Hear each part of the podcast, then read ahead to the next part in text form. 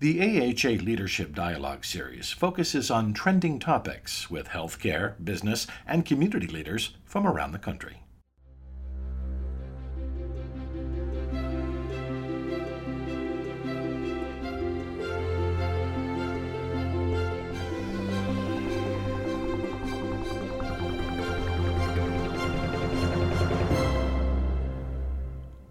AHA Board Chair L. Lassiter III is joined by Debbie Hatmaker, Chief Nursing Officer of the American Nurses Association Enterprise.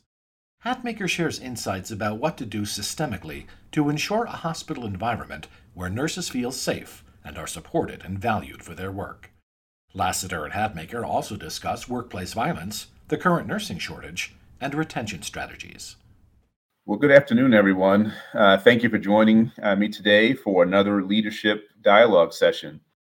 Uh, I'm Wright Lassiter. I'm president and CEO of Henry Ford Health System and honored to be the board chair of the American Hospital Association this year. I am very much looking forward to our conversation today as we talk about one of the most important issues in healthcare today, and that is the sustainability and the safety of our healthcare workforce.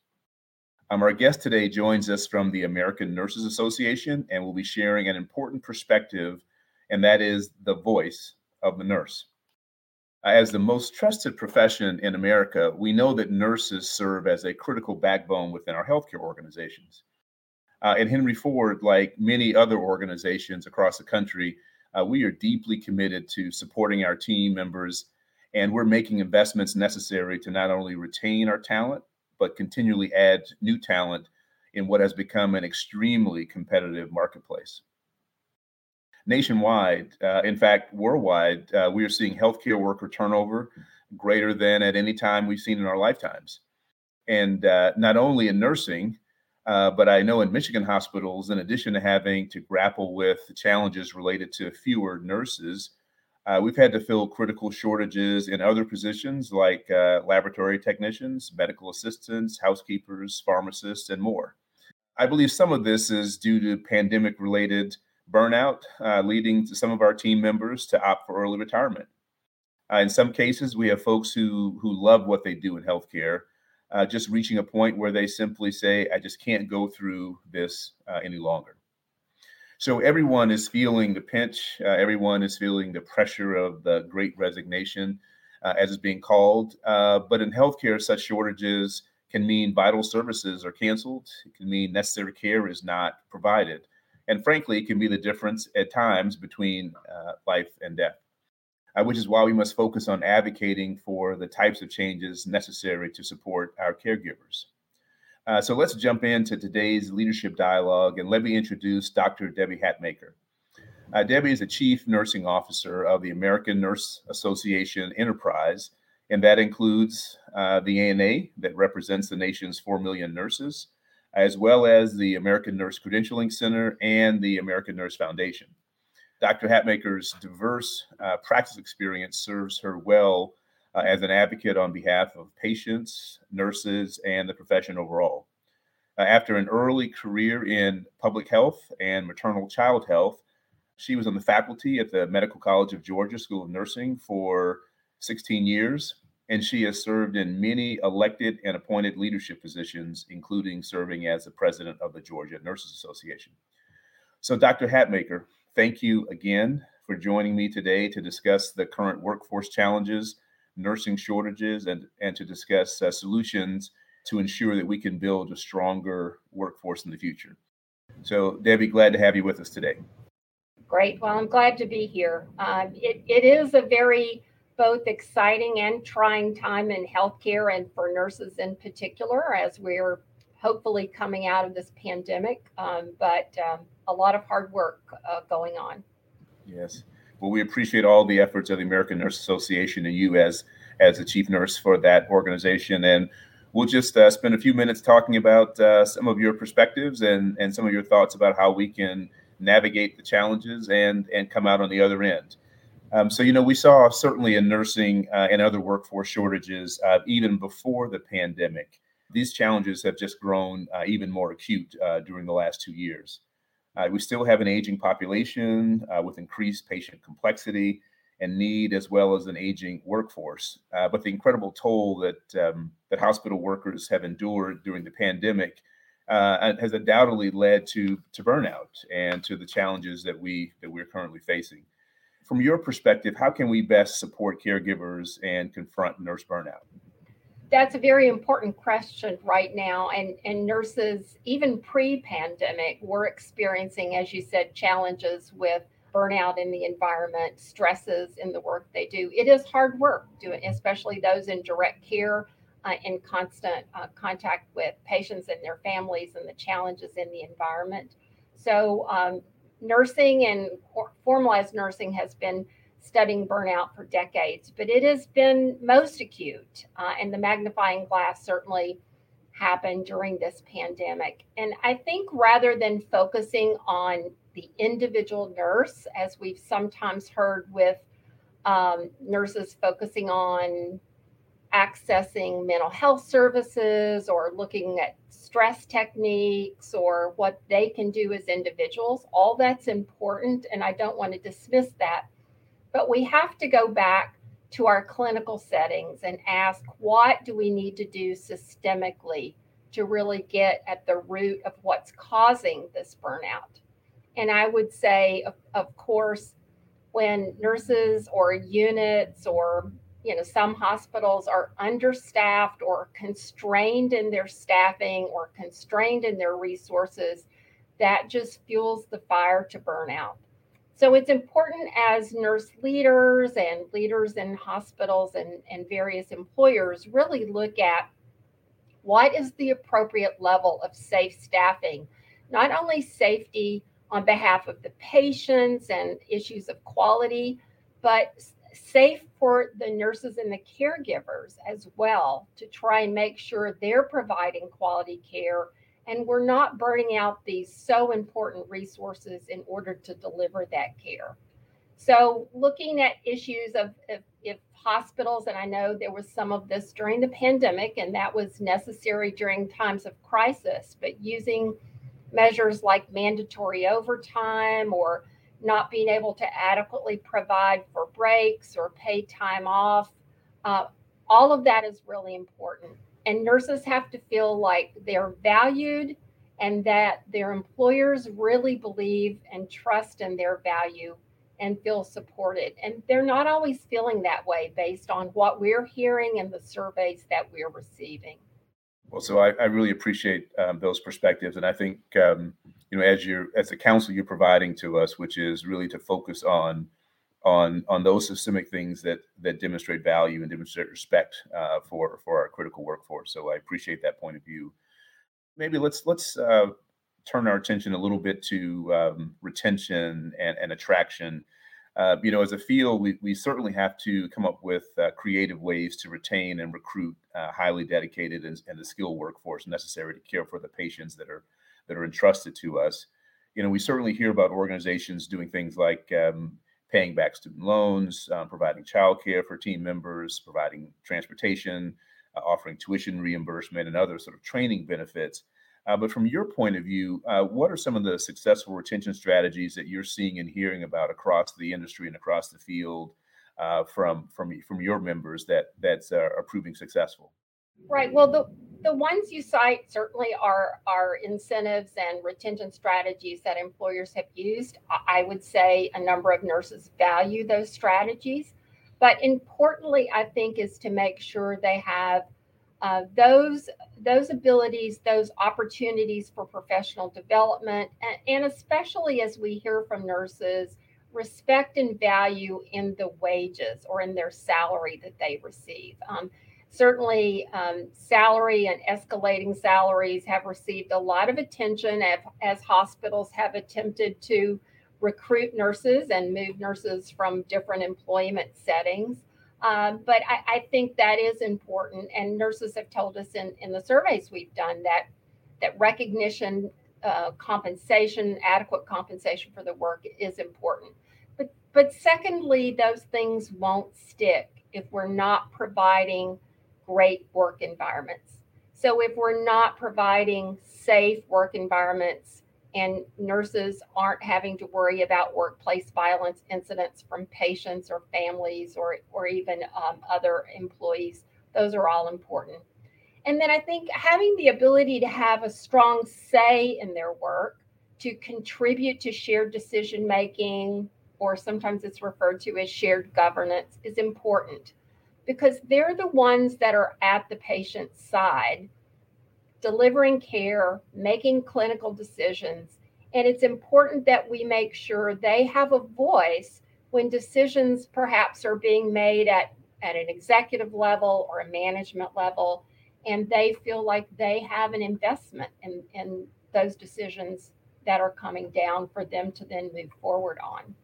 I appreciate that. Um, you know, so as I just reflect um, professional development, um, certainly respectful salary, uh, a great work environment, and then and then the focus on a voice and having a voice to contribute to the work environment. Um, I think four really important points that um, that's good counsel for for for our field. You highlighted one issue that, that maybe would be useful for us to turn to, and that's one that that some in the field don't like talking about uh, because we all wish that it didn't exist, and that's uh, workplace violence. I know clearly. Um, you know, every person who sits in my chair that I talk with regularly as a CEO of, of a large organization uh, would love to know that the answer to this uh, phenomenon is zero, that it never happens. Uh, but we certainly know that workplace violence is an increasing concern uh, within our healthcare community.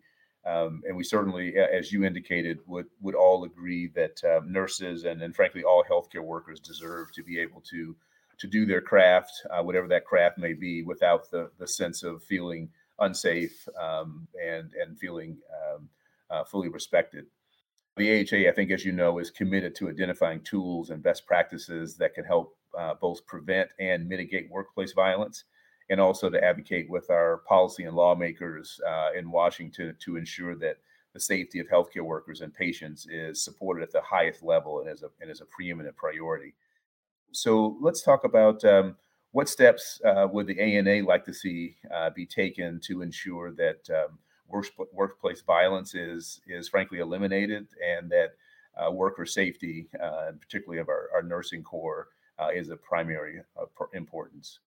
Well, um, ANA has been working on the issue of workplace violence for a number of years, and, and particular, even pre-pandemic, we were very much focused on a zero tolerance campaign for workplace environment and encouraging nurses and in dialogue with their employers to really look at what are the strategies that were meaningful to move in that direction and to make sure they felt supported by their employers when incidents did happen uh, that action was taken. And and not not all nurses we we certainly heard of examples where that didn't always play out um, and so that that was of a concern.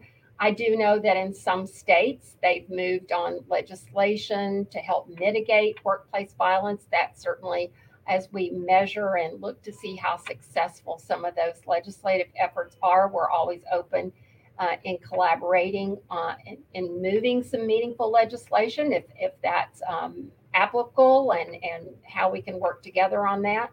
I, I think looking at um, kind of reinstating emergency temporary standards uh, as we move to permanent standards to really try to protect hospital uh, and work and um, healthcare employees from COVID-19 and other other infectious diseases.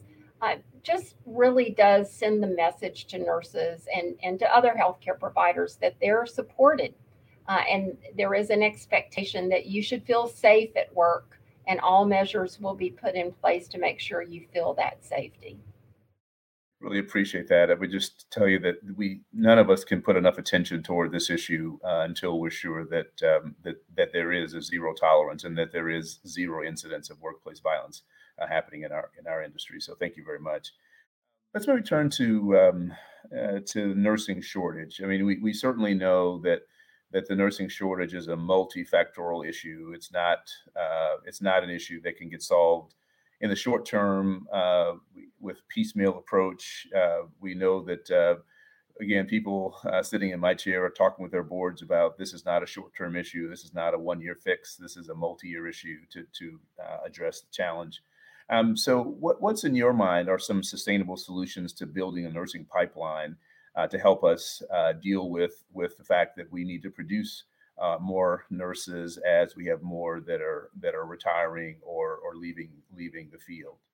Well, the, the, the issue on the supply side certainly is something that that you know comes and goes over the decades as we've looked at various shortages. Um, primarily, uh, especially as the pandemic eases, the shortage is still felt regionally in particular, or in particular states or areas of states more so than a comprehensive one across the nation. So certainly regional strategies will have to be put in place as well having taught for 16 years as a faculty member, um, enticing nurses to move back into graduate education and to move into nursing education as a career change is quite the enticement when in particular it may mean a salary decrease uh, as it as it did for uh, for me at the time and also um, you know even colleges and universities sometimes pay extra in certain disciplines, but never did they quite do that uh, for nursing faculty. So, certainly, the incentives need to be there to encourage nurses to go into education and to support the ability to um, have the, the education that's necessary, even at the clinical site. And I know there are a number of academic and hospital partnerships to try and drive that clinical education on site, and those certainly need to continue to be replicated. I do think as we think about strategies for supply, and there are a number of them that continue to be in place, including the Federal FAAN Act that certainly ANA supports, and we'd like to see move forward to give some additional funding to support um, schools of nursing and increase the supply of nurses. But on balance, I think it's important that um, the public or legislators in particular don't have a skewed view of how to increase the nursing numbers. We can't put all of our eggs in the nursing education basket. Um, I think we can't, as I heard someone say recently, we're, we're not going to be able to just fund supply and solve the shortage because we can't have them coming in the front door if we aren't also at the same time improving our work environment, talking about the value of nurses, making sure they're fully engaged and committed to remaining in their career, and just simply have them exit out the back door after a few years. And as we've seen recently in, in some in some surveys that we've done, some of our youngest nurses, those um, under 35 in particular, seem to be the most concerned about the work environment. They they're most dismayed. They've indicated higher levels of feeling less healthy and less optimistic about the future. And we should all be very concerned about that because those are the ones we're counting on to be here while many of us move toward our retirement age to exit the profession and if those are the ones that we have the most concerns about retaining and making sure we've gotten them out of nursing school, we've gotten them in their first jobs, then we have to work really hard at retaining them, making sure that they feel uh, supported and they feel valued in the work environment for sure. And and you know, I think it just points to a critical component around support for the transition into practice as graduates move into those first jobs, move into the work environment, and also that support for onboarding, which is really hard right now as hospital systems, in particular, as they've been challenged by COVID, are feeling probably less focused in that area, but making sure that we we value them and want them to stay. Well, I, I, appreciate your commentary, and and the last point you made about onboarding, I would just say that that our organization has has just taken a renewed approach to to the onboarding process, and we just launched a, a new, re-energized, and and pretty uh, comprehensive uh, new onboarding uh, program for our our nurses as of yesterday uh, or as of Monday of this week, and so and so we've certainly taken that piece of advice to heart. Um, I know our time is getting uh, short, but let me just uh, close with, with with one quick question about policy changes. Um, you mentioned the FAAN Act, and you talked a bit about some of the things that we can do from a policy perspective. You know, clearly the AHA supports uh, nursing workforce development programs to bolster uh, nursing education at all levels, to strengthen uh, nursing education, and to fund uh, institutions that are educating nurses uh, to practice in in our field. And uh, and just sort of curious, um, are there um, um, and also to focus on incentive incentives that helps uh, support nurses um, practicing in areas that maybe are are um, are difficult to to staff, like rural and, and medically underserved communities.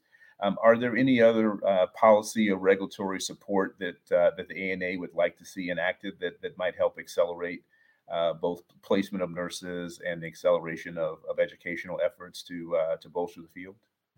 You certainly named some that that we're interested in as well and supportive of. And and in addition to the my earlier reference to workplace violence certainly um, that mandatory overtime uh, efforts to really try and and make sure that we've set up uh, a, a, again back to a positive work environment that that will support and retain nurses in these settings I think you know one of the things we're really turning our attention to, and it's a it's a hard nut to crack, is really looking at some of the payment models, current structures that are set up in the regulatory system about how nursing that's always been included in room and board. You know, we've not been able to tease out what is the value of nursing, how should employers uh, and nurses be appropriately compensated we're really trying to tease out what are what are the opportunities there and to collaborate with other um, with healthcare systems as well as as others who are interested in really getting at this. Because you know some of the constraints as i go back to uh, how um, nursing has been viewed as a cost to the system as opposed to really nursing being the reason patients are in the hospital is to often receive nursing care. Uh, it, it's not it's certainly not been helpful just to have it all included in, in the current compensation system so that that is something that we're really trying to give some attention to can think about the policy on that end think about the opportunities for improvement there and really think about um, you know what is the appropriate staffing levels that employers and nurses should be compensated for to again provide high quality care the best care for patients so dr debbie hatmaker it's been a pleasure to spend time with you today and for you to join me on our leadership dialogue there's so much more that we could discuss related to uh, bolstering uh, nursing practice, uh, supporting nursing retention and recruitment and, and education. Um, but I so much appreciate you sharing your insights uh, on how we can best support our nurses. I certainly want to thank uh, the American Nurses Association for its continued partnership, as I know that AHA works very closely with the ANA and also the American Medical Association uh, to have a unified voice uh, during the pandemic. And so we're very much appreciative of the partnership and of the work that, that you're doing. Until next time, everyone, uh, thanks for joining us today. I hope you'll be back for uh, next month's Uh, leadership dialogue. Thanks very much and have a good day.